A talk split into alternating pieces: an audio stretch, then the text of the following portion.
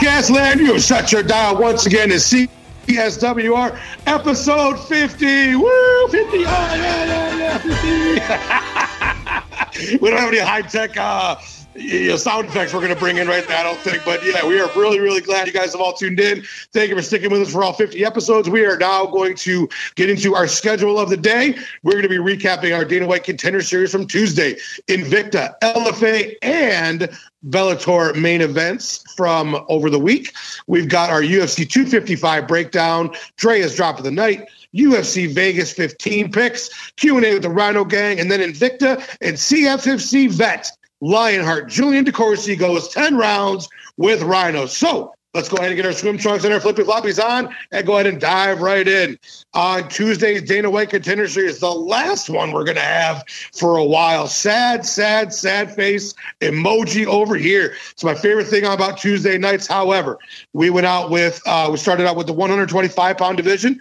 We had Chelsea Hackett versus Victoria Leonardo. This one was Chelsea Hackett came in with a lot of uh, hype around her for being a really good stand-up fighter, and Victoria Leonardo didn't care. Right? She took her down. Uh, she got the TKO in the second round from the mounted from the mounted position with GMP, and Victoria got a contract. Moving into the 155 pound division, we had Sherrard uh, Blackledge versus Tucker Lutz. Uh, lots of top position for Lutz. Uh, not a lot else happened in that one. I, you know, uh, he got the unanimous decision. He also got a contract. Uh, Pauline uh, Macias versus Gloria DePaula. This one was funny because I thought I had a great joke with it, but we'll we'll we'll go we'll go past that. At any rate, so Pauline, no, you know what? I'm going to say it because I thought it was really funny. So it was Pauline versus DePaula from Sao Paulo being called by Paul Felder. Okay, that was the joke that I put on Twitter, and I thought was a banger of a joke, and it got like 13 likes. So I thought I was going to take off. but uh, really good performance from uh, She showed her stuff on the feet, and she got a contract. Uh, moving into JP uh, Buys versus Jacob Silva. Jacob Silva was brought back. Um, this one was this one was a pretty scrappy fight at 125, and then in the uh, in the towards the end of the first round, we got a, a rear naked. I'm sorry, we got a guillotine choke submission for JP. Jacob was trying to protest that he wasn't out. It didn't look like he was out, but the referee, I believe it was uh, Goddard. I think it was Marc Goddard. He, he, looked like he was out. He has to save him from himself. Make sure you know err on the side of caution when it comes to those. I know it sucks but JP got the uh, win over Jacob Silva. Um, so yeah, he got a contract as well. And then moving into Nick Maximov versus Oscar Cota. The Nick Maximov was moving up from several divisions. I think he's like a part-time middleweight slash light heavy. He fought a guy like a 265 pound guy, uh, manhandled him on the ground essentially. He wins a fight by UD, but he didn't get a contract. But Dana said he's offering him a uh, spot on the next season of TUF, which is an all awesome, which is an awesome fucking thing to get from your uh, from out of the Dana White contender series. You're not going to get a contract, getting a, spot on TUF. That's pretty outstanding. So very cool for him. I know he had to go to the hospital afterwards, but I guess uh, he's okay now. So that was our Dana White contender series recap from Tuesday, and now a long hiatus from the DWCS, which bums me out. All right, moving into Bellator 253 in the co-main event, Jason Jackson, start to finish, just beat up Ben Henderson. He was better than him everywhere. Got the unanimous decision over uh, over Bendo. Uh, moving into the main event, this one was a quick one, folks. I thought it was going to be a, a, really hard test for AJ McKee, which I so high on for a long, long time. Uh, he got in there against former champion Darrion Caldwell, and right, almost right away, dude got what they called they called it a um, they called it a neck crank. It was kind of a neck crank. We haven't exactly seen that submission before. It was kind of like a altered or uh, you know, what do you want to say? Um, uh, impromptu version of a neck crank for AJ over Darrion, but he got him out right away. Very cool for uh, very cool for AJ McKee moving on to the 145 pound Bellator tournament. And then a quick bonus shout out to my man Raufeon Superstats uh, uh, beating Kevin Lee's brother um, by unanimous decision uh, 135 pound division. You know, Rafael, Rafael Stots wins. We're going to shout him out. One of my favorite guests I've ever had. Rhino gang, gang, gang, gang, gang, Rafael. So let's get into the Invicta 43, just the just the main event because the original main event, uh, Emily Ducote versus um, Ruiz got taken got taken off the card, and it's still unclear. Uh, there was some sort of COVID something, but there was no really expansion on what the explanation was. There was a COVID test positive, but not necessarily from one of the fighters. Maybe it was somebody their camps. They're kind of being secretive about it, uh, at least at this point when I'm recording. So that was taken away. So there was just Kayla Harrison coming over from the PFL, cutting down to 145 for the first time versus Courtney King. Uh, once again, Kayla Harrison was fed somebody she had no competition from basically. Courtney King got thrown around, got her face smashed in by elbows on the ground. She was wearing the crimson mask, as we used to love to say, back in the uh, 80s for pro wrestling. So Kayla Harrison got the TKO in the second round over Courtney King. Um, yeah, so hopefully we can find her some. Hopefully they can find her some competition because I'm tired of seeing Kayla Harrison just run through people, right? Uh, lastly, just real quick, the LFA main card, we had Alex Pereira got the first round KO over Thomas Powell with a beautiful left hook over the top, put Thomas Powell through the face plant. Big win for Alex Pereira, who is a multiple time world champion kickboxer, very famous for his wins over Izzy in kickboxing. So, very cool uh, to see him get that big win and big drop and big KO in the first round. So, that wraps up our Bellator, DWCS, Invicta, and LFA recaps. So, let's go ahead and dive right into the UFC 255 prelims. First, we had Louis Cosce versus Sasha Palatnikov. Um, this one was funny because the like you know the the, the ending sequence what I'm going to go right to was Louis Cosce on the ground on all fours basically, and and Sasha just standing in front of him and going back and forth with lefts and rights and lefts. Cosce wasn't covering up; he was just getting his head smashed. I don't know what kind of defense that was but it certainly wasn't a good one. so, referee stops the fight. Third round uh, TKO for for Palatnikov over Cosce. Uh, then moving into Kyle Daukaus versus Dustin Stoltzfus out of Germany. Uh, Kyle Daukaus did a great job. He was he did a really good job of trying to keep range when he could and on the feet. And then when Dustin would kind of rush him and get him up against the fence, he didn't get taken down. He took his time. He worked out of it and got back to where he was in advantageous positions. So uh, Kyle, he clearly won all three rounds to me. Got the unanimous decision. All right, now let's move our way into the 170 pound division. We had longtime veteran Alan Jouban versus newcomer Jared Gooden. And Jared, for being a first timer in the UFC octagon, going against a very wily and crafty veteran like Alan Jouban, put on a great performance for himself. This is one of the this is one of those fights that uh, you know could really could have gone either way. Um, Jouban did a great job of the one-two body kick technique, and then Jared did a really good job of taking it, putting pressure forward, landing his own shots. He had a couple really nice knees, but he was mostly uh, his jab and double jab was doing a great job.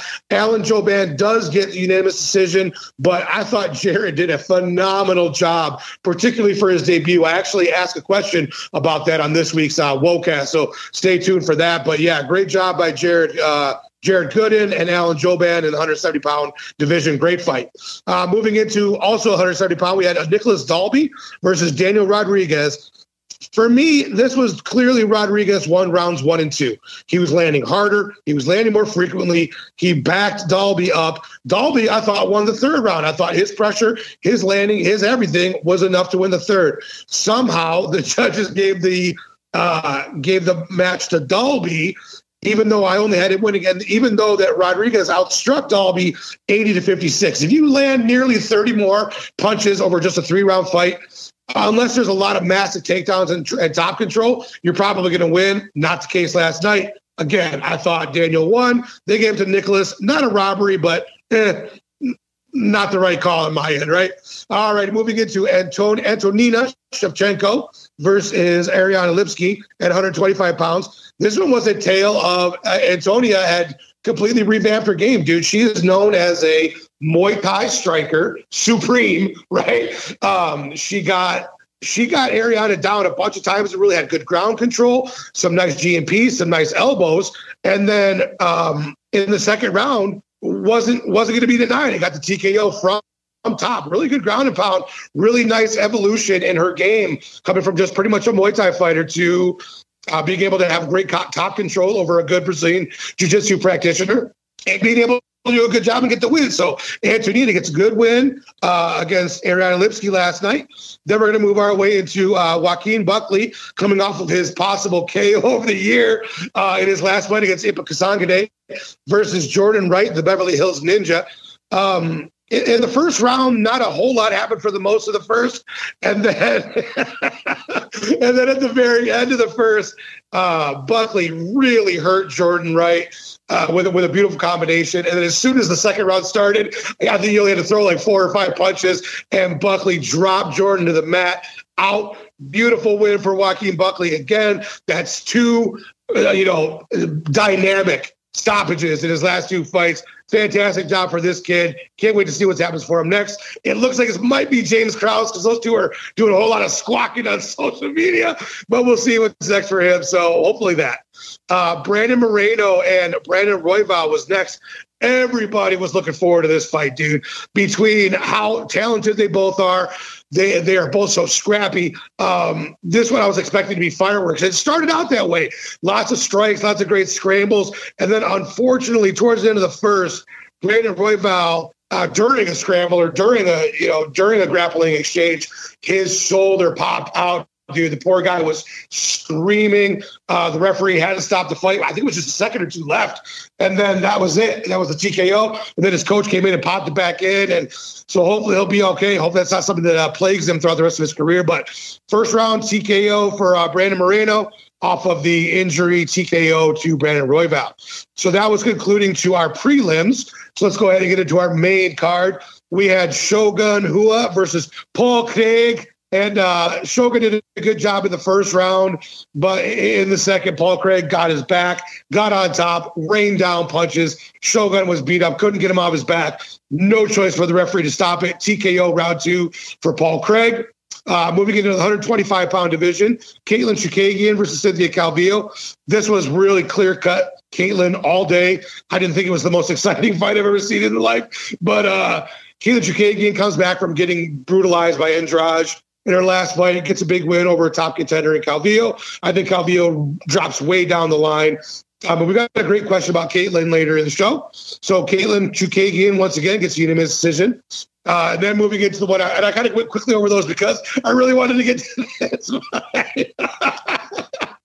so platinum, Mike Perry with all of his bullshit, uh, weighed in five pounds over at 175, going against Tim. The Dirty Bird Means this one was, I, I love this fight. Okay. Yeah. The first round, Mike Perry uh, got the takedown, was really hunting for the rear naked choke. Tim Means did a good job of, well, just basically avoiding it. You know what I mean? Doing a good job of fighting hands. And then they got into the second round, and Tim Means pretty much lit Mike Perry up. Uh, did a great job. I mean, beautiful jabs, right? Means defended well from Mike Perry's big, hard winging shots. And Tim was throwing a lot of jabs down the pipe, some nice kicks. Tim Means gets a clear cut unanimous decision. I I listened to Dana White's post fight presser, and he said the third round could have gone either way. I, I did not see it that way at all. I thought Mike Perry clearly won the first. I thought Tim Means clearly won the second, and then clearly won the third. So Tim Means, you did the right thing last night. You, oh man, you beat up Mike Perry, and gosh, that's a lovely, lovely sight to see. So big up to you, Dirty Bird. Uh, moving into the co-main event, which probably should have been the main event, Valentina Shevchenko versus Jennifer Maia. And you know what? Since this one went the distance, D Reigns, let's go ahead and give Drea a call now, and we'll break down the co-main event because the main event was so fast. All right, ladies and gentlemen, now we got future player Drea joining us. What we're going to do real quick, we're going to go out of order because the Figueiredo versus Alex Perez fight was so fast. It was a quick submission, guillotine choke, at just 90 seconds into round one. Uh, I'm sorry, at 158 into round one uh, for for Figgy over Alex Perez. Blitzkrieged him. That was it. Not much to talk about. But the Valentina Shevchenko 125 pound flyweight belt versus uh, contestant versus Jennifer Maia, there actually some things to talk about. So future Play Andrea, I will go ahead and give you the reins for the your thoughts on the Valentina fight versus Jennifer Maia first. I was completely surprised, to be honest, at how well Jennifer Maia actually did in this fight. I thought it was going to be completely one-sided show uh, for Shevchenko, but Jennifer Maia showed up. Um, you know, she did well. I did give her one round. um, but even so, through um, through the entire fight, she was she was holding her own. So I definitely, um, you know, want to give her her props for that. I wasn't expecting it, and I know going into that fight, Shevchenko was like a. Uh, favored like I think it was like 2500 or something like that. and yeah. as the fight went on, I think when it went into the third round, she was only um, favored like a 500. So I'm like, wow, this it really it really changed and it, it really surprised me. So I think um, I think we we underestimated Jennifer Maia a bit. But what are your thoughts? I think this goes on to support my ever growing theory that you are starting to develop a gambling problem because. But I don't actually was... gamble. I just look at the odds to do my picks. I'm just kidding. Um, yeah, Valentina Shevchenko, I thought was going to be able to stay on the feet, pick her apart, and get her out of there in two or three rounds. Not the case. Jennifer Maia showed how tough she was, had a good game plan. Yes, but they were on the feet. Valentina absolutely was better. But then Valentina was the one who was initiating the takedowns, which she had some beautiful, you know, slams and throws and trips mm-hmm. and takedowns. And when she was on top, did a good job. However, Jennifer did a good job of neutralizing a lot of the striking from the top position of Valentina. So yeah, give Jennifer Maia her due. It didn't seem like she was really like at any point of ever winning the fight but it no. seemed like she was definitely game to be in there and compete. So another another win for Valentina, but this was not an easy win. And uh, yeah, yeah, I don't think Jennifer Maia should slide too far down the, uh, the the rankings poll. I don't think because Valentina is so dominant so often, and Jennifer hung in there for all five rounds. So that's a big feather in her cap. I, I appreciate the effort she put out there, but Valentina's Valentina, dude. So I don't see her giving up her title anytime soon to anybody. So big win for her. Another another uh, another defense for Valentina Shevchenko. Obviously, Figgy defended his belt again in a much quicker fight. So let's go ahead and move into our UFC. I'm no. Before we do that, the world famous Drea's drop of the night is on tap. What did you pick from last night's Drea's drop of the night? Teach you play Drea. Drea's drop of the night goes to Joaquin Buckley once again. Uh, in last night's bout, um, Joaquin, he nearly put Jordan Wright out at the end of the first round, but he was basically saved by the bell. Um, and when he came back out into the second, I don't think he wasn't completely clear headed yet. And Buckley just connected with this left hook and then a right that dropped right uh, to the ground. And it was immediately, um, it was immediately stopped. So, um, you know, Buckley came into this fight with something to prove. He had like a little chip on his shoulder, it looked like, because there were a lot of haters out there saying, you know, that his last KO was a fluke and he's not going to be able to do it again and, you know, all that. Um, but he came in and I think he shut everyone up. Joaquin Buckley, uh, I think he's going to be a problem in the middleweight division, to be honest. So, congrats to you, Buckley. You are my first two time Drea's drop of the night. Um, recipient. So yeah, two times. We got like a Drea's drop champ champ over here. you fight two times, and those two times you get you get Drea's drop of the night. That's pretty doggone yeah. good, man. Good on him. And uh, yeah, once you brought this up on uh, on Twitter as well, like does this is this like it show you how good Kevin Holland is because Kevin Holland kind of ran through him. Yes and no. Kevin Holland A is really, really good. I'm excited to see what's next for him. But Buckley took that on super short notice. So I know Buckley full camp is a fucking problem. Like beast. He's a freaking re- beast. Oh, yeah. I really look forward to see what's next for this kid. So fantastic trans drop of the night again for this week. So let's go ahead and get into our UFC Vegas Fight Night 15 main card picks and I will go ahead and get us jumped off with okay. I got Spike Carlyle beating Bill Algeo by unanimous decision. What about you? I'm taking Spike Carlyle as well, um, hoping he doesn't come in throwing everything that he has in the first round and gas out like he did in his last fight. But I think he may have learned from that. So I'm actually going to take Spike with a TKO in the second. TKO two for Spike Feach player. All right, I got my fellow Michiganiac heavyweight Josh Parisian going against Parker Porter. I've got John by TKO two via ground and pound. Going extra extra specific this week, Drea. TKO two, ground and pound for Josh Parisian. What about you? I'm taking Josh uh, Parisian as well, uh, but I'm taking a unanimous decision. I think it's going to go the, the distance. All righty, moving into 170 pound division, we got Miguel Baeza versus Takashi Sato. I got Baeza winning by unanimous decision, but it's going to be close. But I got Baeza. What about you? I actually am taking Sato um, with a split decision. I think it's going to be a, a, freaking barn burner. I think it's going to be a good one, um, but I'm taking Sato with a split decision. Those of us like myself who are big fans of the Karate Kid 2 mm-hmm. cannot see the name Sato and not think about Sato. Every time I see the name, I think about Karate Kid 2. I, don't, God, I love that movie so much growing up. Yeah. I am the man who will fight for your honor. Hell I yeah. all of them. all right, moving into 205 with Anthony Smith. Or oh, I got Anthony Smith beating Devin Clark via TKO in the second. What about you? I am taking Anthony Smith, uh, but I am taking a TKO in the third. All right, so very close. I and hope the, he needs a win. No, yeah, he certainly he really does. oh my god, I'm like that. always been this Anthony Smith fan, and oh, his last couple fights, I've just been like, come on, dude, you got to do something. he really does.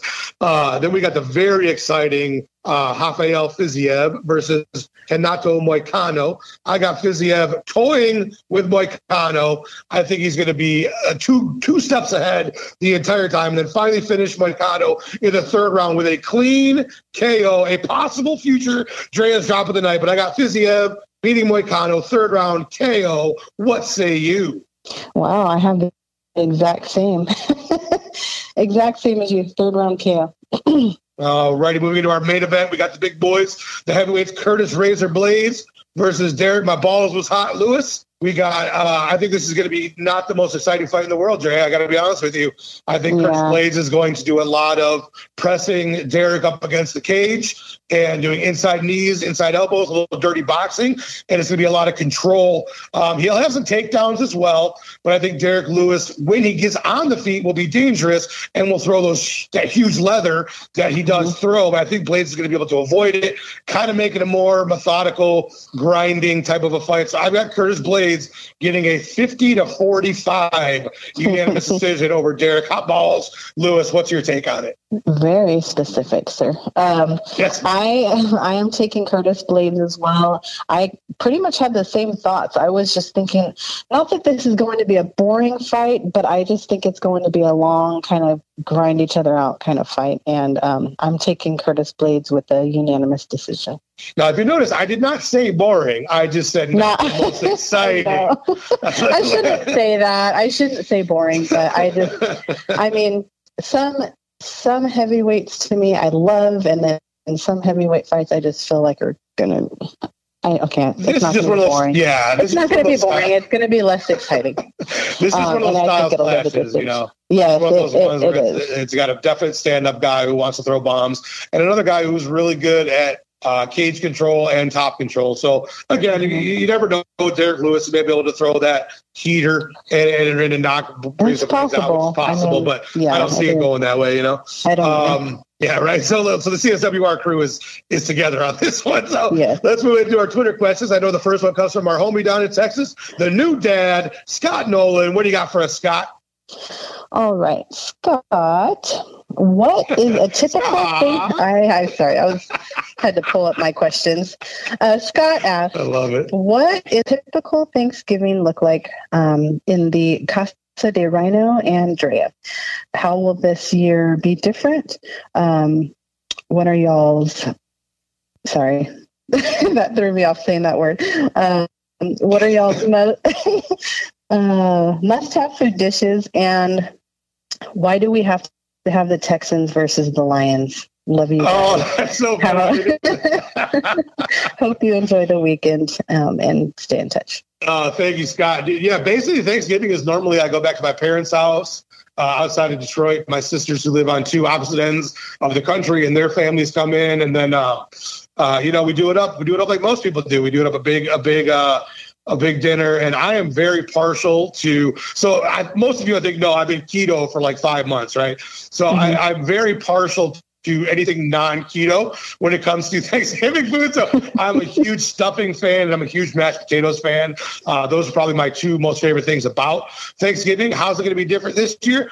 We're not doing it. That's how it's going to be different. We're not doing it at all. No Thanksgiving. I'm going to be here at my house, you know, just probably looking at other people's fleets of their beautiful Aww. Thanksgivings, but not me, dude. I don't want to go anywhere. I don't want to see anybody. I want to have it just be let's let's move forward. You know, I got to see my parents the other day. We did a little outside socially distanced picnic. That's kind of our Thanksgiving for this year. So I don't know why we have to have the Texans and the Lions, but the Lions actually have a shot against the Texans if they play or when they play. So I'm actually okay with it. Uh, yeah, I'm totally okay with you? that as well. Yeah, me too. um, for me, uh, things are have been a little bit different um, since last year. I lost my mom, so uh, Thanksgiving was always at my mom's house. Um, but this year, um, I will be cooking at my house, having a whole lot of people over. Um, but me and the kids and my sister's going to come over and uh, two of my nephews. So it won't be, you know, too many people in the house. I think I'm okay with having just a few people over, um, you know, to not worry about that risk factor. But uh, uh, yeah, my oh, and of course the famous dishes that I have to have for Thanksgiving. Green bean casserole is like my number one thing that I completely love for Thanksgiving because it's like the one time a year kind of thing that I that I when I get it.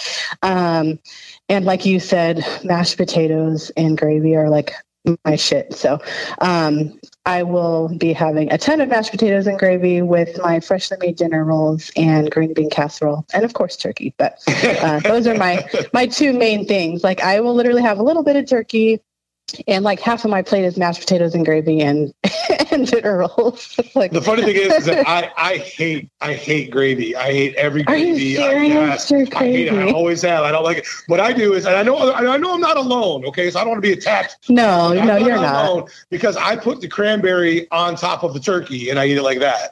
So oh, gotcha. it, that's that's how I've always done. That's how I like to do it. So yes, that's for me. I'm not a and big yeah. fan of other gravies like brown gravy and um, chicken gravy. I don't really care for but turkey gravy, and I make it homemade. I don't buy like the canned stuff or the jar, um, but I make it from that, you know, from the turkey broth, and oh, it's like I, I could eat it literally. so good. so once again, you're not on opposite ends of the hill on this. Yeah. uh, Scott, thank you so much, dude. Thank you so much for that question, brother. Uh, and happy Thanksgiving I, to you. Enjoy your, you. Absolutely. your first Thanksgiving with your baby girl. Absolutely. Very, very cool. All righty. So let's move into our next question, which comes from the big homie up in Canada, Rage and Sweet Potato. What do you got this week, RSP? Rhino, could you talk a little about the difference between boxing and MMA when it comes to how fouls are dealt with? Yeah, dude. Um, it's really different. the, uh, the thing with boxing is when a foul happens, it's usually like if, if it's gnarly enough to where you know there's like a wincing or a pullback or something like that, the referee will step in and literally be like, "Hey, don't do that." Go, and you right back into it. MMA has a lot more room for different fouls, though, right? Because there's so many more techniques that are thrown. There's there's a whole lot more nut shots. There's a whole lot more um, infractions that happen in MMA. So basically, the biggest difference is that in boxing, and this is not just in my personal experience, but from what I've watched over the 30 plus years I've been watching it, they want to get back to the action much faster, right? It, it really goes with almost like an on the fly warning and then go, as opposed to MMA, which has a stop, an explanation, a time given for you know recuperation that happens far more often. I've seen it happen in boxing, of course, uh, but for the most part, really, MMA is far more um, let's take care of the person. Let's give them time to go. Let's explain to the other person what they did wrong. It's not that way the majority of the time. It's like, oh, you headbutted. Hey, watch your head. Go. You know what I mean? Oh, you hit him low. Is he standing? All right, go. You know, it's it's, it's much more like that. At least that's been my experience. Um, so yeah, dude, that's the that's the biggest difference between the two that I, that I know of. So RSP, thank you so much, my dear friend. Uh, great question, dude. Already moving to number three, we got Mr. B, great friend of the show, big supporter, and my homie. What do you got, Mr. B? Mr. B asks, after her performance last night, what do you guys think uh, is next for Katlyn Chookagian? So for Katlyn, I'm going to go with Lauren Murphy. and here's why. Oh, that's oh. exactly what I was thinking. oh, good. Okay. So yeah, I was thinking the same. I'm sorry. Go ahead. Go ahead, Dre. No, it's fine. I was just saying I was thinking the exact same thing. So there's really no room for her to go up at this point right now because both people above her she's lost to. But I'd like to give Lauren Murphy a try with her. Yeah, both are coming off wins. Both are top five. Um, you know, assuming that Andrade is going to get the next shot at Valentina and she just went through Katlyn Chookagian, I think this makes all the sense in the world, right? So Katlyn and Lauren Murphy should be next. And then the winner of that is the winner of whoever Valentina's next shot, which should be Andrade, right? So let's mm-hmm. just say Andrade fights a, a bullet and then the winner of that should get the winner of Katlyn and Lauren Murphy for the belt. That's the way I see that one going. Mm-hmm. So, Mr. B, great question. I see Drea cosigns, which is always Definitely. the next little bonus. Um, awesome. So, Mr. B, thank you very much. Feature play Drea, we had your we had your helpful in a breakdown of our co-main event, which should have been the main event. We had, we had your your famous Drea's drop of the night with the first ever champ champ for Drea's drop of the night title we had your Twitter questions. So you, my dear, have finished your obligations to our show for this weekend. I am so glad to have you back on, as I always love to say. Thank you so much for joining us again this week, and we will talk to you soon. All right. See you next week. All righty, Rhino Gang. Let's go ahead and get into our voice questions. I know our first one comes from my dear friend Gina from the Whoa and Shots Fired. Gina, what do you got for us this week, my friend? Hey, hey, Rhino. This is Jess Gina MMA and her four billionth account. I am exhausted, but yes, Gina from the Wokecast or whatever you want to call me. Listen, last night I thought Daniel Rodriguez did enough to win last night, and I was kind of surprised that Nicholas Dalby pulled off the, the win. It was a close fight, but remember when Daniel Rodriguez went into his corner after the first round, his coaches told him to be first, to move forward and to go for the takedown and to mix things up. And that's exactly what he did, and I thought he did enough to win the fight. What are your thoughts? Who do you think was the winner? And did the judges get this right? I'm baffled by this decision. But uh, what are your thoughts? Love the show, love you, and keep up the good work, hon. All right? Oh, Gina, I absolutely agree. I had Rodriguez winning rounds one and two of that fight. I thought his striking was far cleaner and more effective. He outlanded Dalby by nearly 30 strikes for the fight. I gave Dalby the third round, dude. I thought he did enough to win the third, but clearly Rodriguez should have won rounds one and two. I know that's how a lot of people also on MMA Twitter saw it. They saw, you know, they saw that Rodriguez should have won the fight. Not what happened. I'm hesitant to use the word robbery because I thought it was close enough to where it's not really warranted as a robbery, but you're tap dancing on that line, right? So, yeah, I agree with you. It should have been Rodriguez uh, at least winning two rounds to one over Dalby. But what are you going to do? I think they're both good fighters. I think they'll both be around uh, in their division for for a while. So good on uh, good on you. Great question. If you guys haven't already, absolutely check it out the Wokecast and Shots Fired with G, Mike, Chisang, and Kairos. They are awesome. Absolutely recommend them. So thank you so much, Gina. Love you. All right, let's move into my homie, Dave Fretz, at Dave Fretz on Twitter and Instagram. What do you got for us this week, Dave? Hey, what's up, Rhino? This is Dave Fretz at Dave Fretz on Twitter and Instagram. Uh, fantastic card last night. Really, really enjoyed that. it was funny how uh, uh, people were not happy beforehand with the card. And uh, to be really honest with you, I don't understand that. There, even on paper, to me, the prelims even looked really lit, uh, and it certainly delivered. Um, fun having both Shevchenkos on the card. Uh, Got to be really difficult for Antonina um, to try and perform alongside her sister, but man, last night she did uh, fantastic. Really caught me off guard going to the ground the way she did, and she looked really good. Um, it was controlled. Uh, I mean, there's holes there, but wow, impressive. Uh, what do you got next for? Talk to you soon, man. Peace. Oh, this is a great question, bro. Uh, next for Antonia has got to be the for me. I want the winner of Andrea Lee versus Jillian Robertson, dude. I think that makes the most sense. They're both ranked above her. They'll both be coming off wins, whoever it is, whether it's Lee or Jillian. They fight. They fight next month uh, in December. I think that's a great matchup for either one. With Jillian, you got somebody who's really going to look to take her down, and then we can really kind of see another test of her ground skills, how much they progress. And if it's Andrea Lee, it should be a stand up bang with a lot, stand up and bang with a lot of uh, clinch work and knees, which leads right into her Muay Thai. So I think either one of those is a very interesting and intriguing intriguing matchup. Uh, 125 has a lot of fights coming up, right? So it's going to be a while before the smoke clears on that division. However, again, Andrea Lee versus Jillian Robertson. Whoever wins that, or who I'd like to see next for uh, Antonina Shevchenko. Great question, my dude. If you guys haven't already, absolutely check out my man Dave Fretz at Dave Fretz uh, on Twitter and Instagram. The dude is the Einstein of graphic design. He puts together the most fire posters, shoes, hats, whatever you can think of that can be applied to graphic design. This guy can do it and do it well. My man, Dave Fretz, thank you so much, my dude. And great, man, fucking fire poster once again this week for Jillian Lionheart DeCoursey. Thank you, my friend. All righty. I know my third one comes from my homie, Doc. Doc, what do you got for us this week, brother? Hey, Rhino. It's your boy, Doc.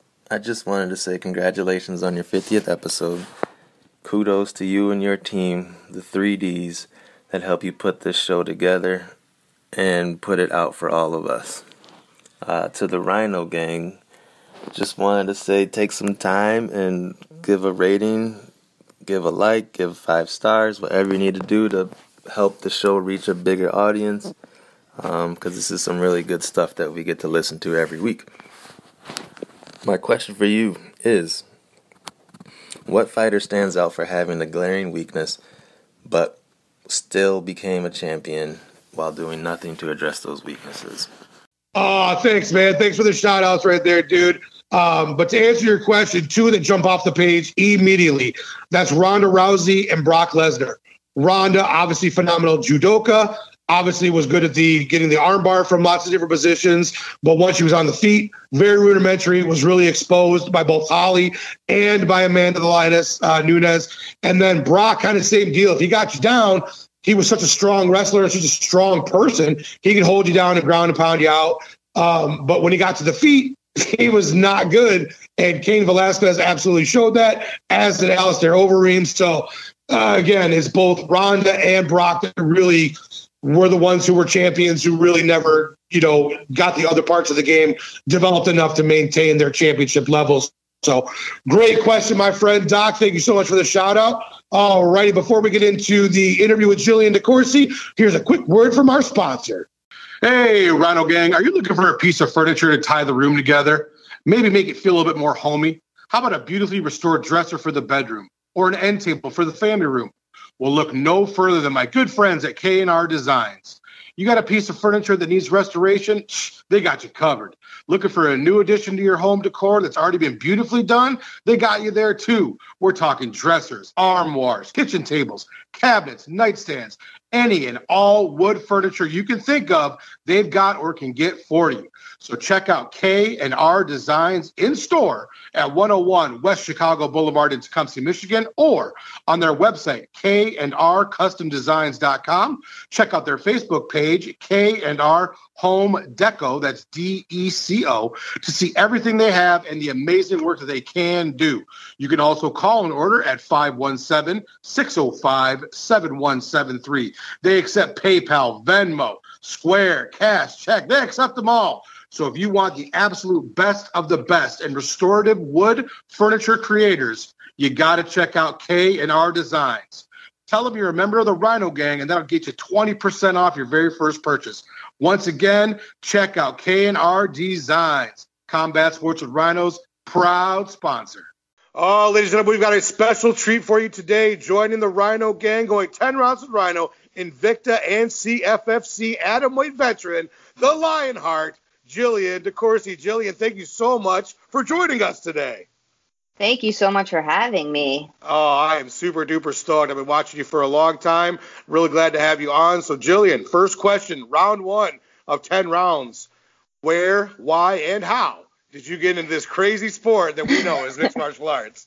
Um, honestly, it just kind of, it, it, really just kind of happened. Um, I was a uh, college basketball player, was an athlete like my entire life. Um, and then when I was done in, done playing basketball, I was playing like on some club club leagues after college, and um, you know, my fiance at the time, like he wanted to start training, so I was like, all right, we'll start. We started training like jujitsu, Muay Thai. Um, got really into jujitsu for a while. I was doing a lot of tournaments, um, and then we were just messing around at the gym one day, kind of like MMA sparring, uh, something like that, uh, just being a bunch of idiots. And uh, my coach was, my coach was like, "Hey, do you want to do a fight?" Yeah, sure, it sounds kind of cool. And then it just kind of took off from there. Um, I would have never imagined when I started training that this is where I'd be now. It was just kind of something, something to do at the time. That's why we ask this question. That's why I always ask this question to the fighters because it's always different. It's always such a cool and interesting uh, reason for why, where, and how we uh, we all got into the sport. So very, very cool. As um as as we all do before we turn professional, you have to have a long career in the Amis, unless your name yep. is C, unless your name is CM Punk. Uh, you, you, you went a very impressive nine and one. Now at six fights into your pro career, what do you think you have improved on the most? Well, of course, you've improved on anything, everything. Right. what do you think you've improved on the most from that time through this uh, through this pro journey of yours? Yep, um, I would say my, my striking, because um, everybody knows me as like a you know jujitsu fighter or grappler, um, and that's always been my base um, since I was an amateur. But I, I really didn't start actually training my striking until um, really into my pro career. Um, my first, I would say like the first first good portion of my um, amateur fights, I literally was like making up my striking, um, just kind of going right. throwing stuff and you know getting into the cage and just just working my my grappling and you know it worked for for a long period of time, but you know eventually you got to grow and evolve. Um, so then once I turned pro, I, I've been you know focusing so much on my on my striking and and just trying to get that up to par. Um, so people don't just see me as a grappler. Yeah, absolutely. And you've been doing that at your gym, Long Island MMA, where both fighters and coaches, MMA fans are going to be familiar with some of these names for sure. You're talking about Brian Kelleher, Chris Wade, Dennis Bermudez, Marcos Galvao. I mean, you've got some killers not only in there to train with, but as that are coaches. How did you get hooked up with that gym? Um, well, I was at uh, the gym I first started training at, um, and I did all my amateur fights and my first pro fight out of. Um, it was more like a jujitsu base, and you know, just got to a point where it was like, all right, you know, I got to make some changes. Um, I had cross trained a little bit at Long Island MMA um, while I was an amateur. Like I had, you know, showed up to some of their pro classes and, and trained with some of the girls. And then it was just kind of like I went in when I was looking for a new spot, and it just it just fell into place, and it just felt like the right fit. Oh, that's awesome. Now I know I know that's in Long Island, but uh, you grew up in New York. I know that, but um, did you come up in the Long Island area, or are you from a different borough? Nope. Um, I was born and raised in Queens. I actually only moved out to Long Island um, a few years ago. Oh, okay. And while you were growing up, I know you said you were you were a basketball player. Were there any other sports that you were really uh, had a liking for, or was it pretty well focused on basketball? Um, well, through college, it was just it was just basketball. Um, but in high school, I played. Um, I was captain of the volleyball team, captain of the basketball team. Um, and then growing up, I also played soccer and softball. So you're breaking you're breaking all preconceived notions of a five foot two human being, volleyball and basketball. Yep. On both courts. I don't care if I'm five two. I'm running the show on these two sports. That's super badass. One hundred percent. And I used to I used to I used to try and do all the crazy stuff too. Be like, uh, I'm I'm the little one on the team. I'm still gonna try and spike the ball. I'm still going to set a high pick and roll for somebody yep. on the center. I don't care. I'm going to do what I do. Um, yeah. So obviously, I, and I watched I watched several of your fights. Uh, obviously in in research for this interview, but also just because I, am a fan of Invicta, so I've absolutely seen you fight before. Um, I, we talked about your base being your grappling, but I have seen definitely an improvement in your striking. Are some of those techniques that you're working on now um, you're, what you're hoping to implement in your next fight? Oh, absolutely. Um, you know, because I, you know, I know, I know going in, but I did do, um, you know, and, and even the girls that I fight that are, are grapplers, they they don't want to go to the ground. You know, it's definitely something that where it's like, hey, I gotta, I gotta forget about my grappling, and you know, I got hands. Um, make that take easy. Make it an easy night. um, I'd love to hear the origin story of that very cool nickname Lionheart, dude. Where does that come from? What's the story behind it? Um, yep, that actually comes from my first coach. Um, he like we we went through like a phase where it was just like ridiculous nickname after ridiculous nickname, and then finally, um, you know, he had been watching one of the the old Van Damme movies, and he was like, "That's it, there you go." And uh, I hadn't seen any of the movies or anything, so I didn't really know what it was coming from. And then I, you know, he, he gave me a specific scene to watch, and pretty much he's just like getting his his like butt kicked and like not giving up and just keep fighting, keep coming back. And I was like, all right, I get it, I, I dig it. We go with it. That's awesome. Um, so I, obviously you're training a ton right now. What are yeah, my uh, Ryan LaFleur. Yep. Uh, oh, no, I was just going to say Ryan, Ryan.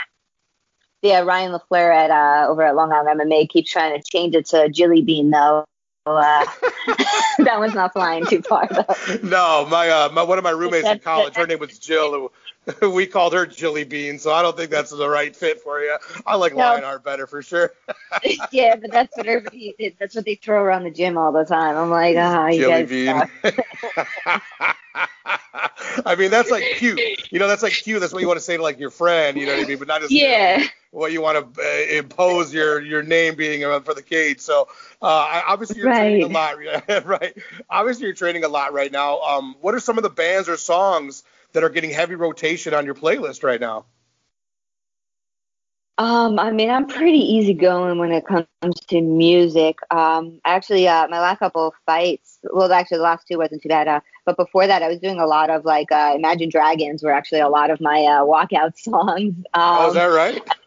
Yeah, yeah, it was interesting choices for uh, walkout songs, but uh, they they worked for uh, the mood. Um, but it just I just like kind of circle through the the hits and like whatever kind of catches my attention at the time. I'm not uh, super picky. I gotcha.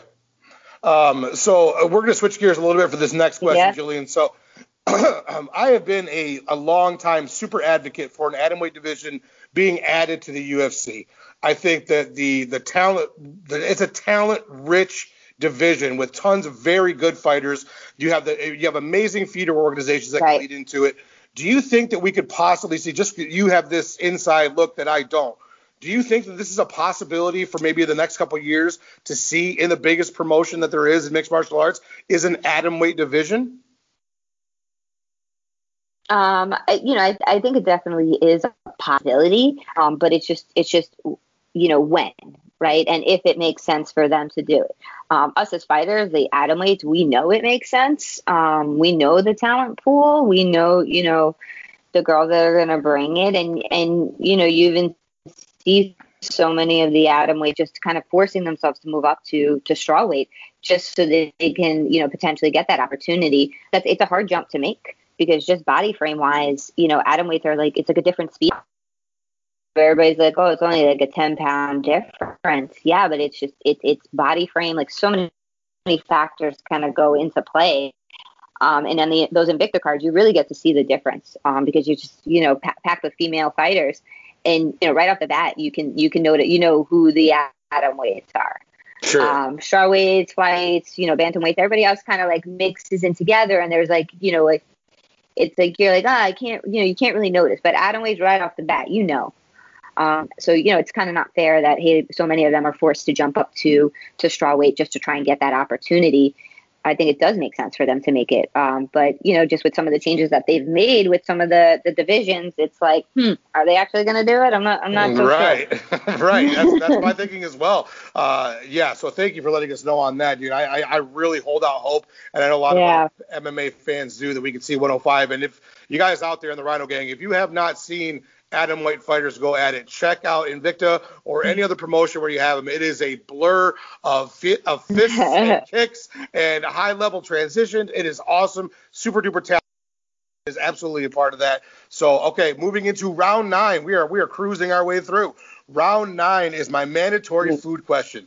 You are a native New Yorker. New York has some of the best food in the abs- in the total in the complete world. What of the quintessential New York foods is your favorite when you're allowed to indulge in kind of whatever you want to have? Pizza. Nothing like good New York pizza. so pizza in New York is typically a thin crust. That's what I'm assuming we're talking about. Yep. And when shout yep, out your favorite That thin crust, typical New York slice. shout out your favorite place to get it. Oh man, anywhere that's good.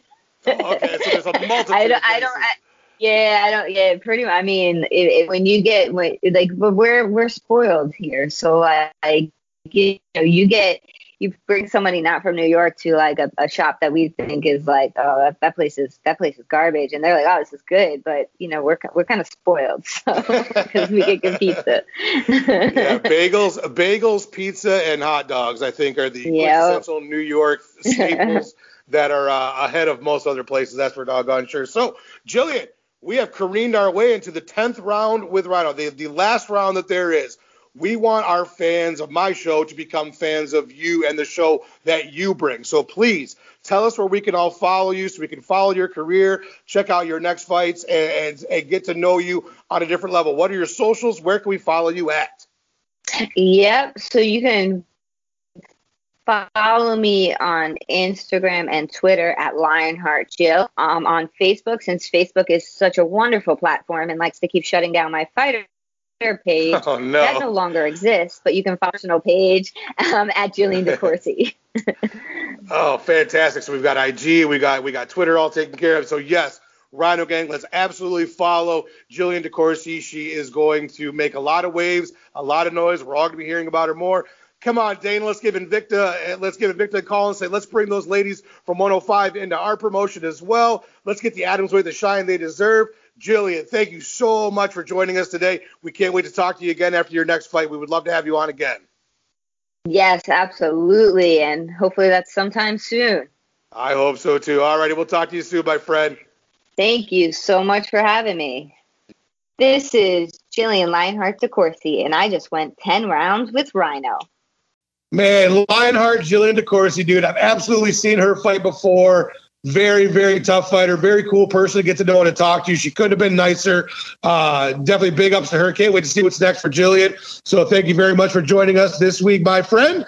All right, let's move into our shout outs and our outro. Thank you so much to the participants of the forum this week. Scott Nolan, RSP, the homie Mr. B from New York, Gina from the Shots Fired and Wokecast Pods, Dave Fretz at Dave Fretz both on Twitter and Instagram. My homie Doc. Definitely want to give shout out to the Rhino Gang, Brat, MMA, all the homies of the MCCI, APB, Pokemama, Miss Fight Diva, the homie D Crons, Marquise from Weak Sauce Radio. My man writes the best articles about boxing. Absolutely check him out if you are a boxing fan. My girl Lanta Brown, my homie Angel, Sin City Sarah, the ladies of the TKO, the homie Unsolicited, Ashley the MMA Jim Masood, fucking casuals. the homie mixed man. Thank you guys, everybody. We've gotten through 50 fucking shows, if you can believe it. Couldn't have done it without Drea, D Reigns, Dave Fretz, the triple D that is the backbone of this show. Thank you guys so much for being on this for this journey. Let's look forward to the next 50 and the 50 after that and after that and so on and so forth. Let's be kind to each other. Black Lives Matter, and we will see you next week. Cage side.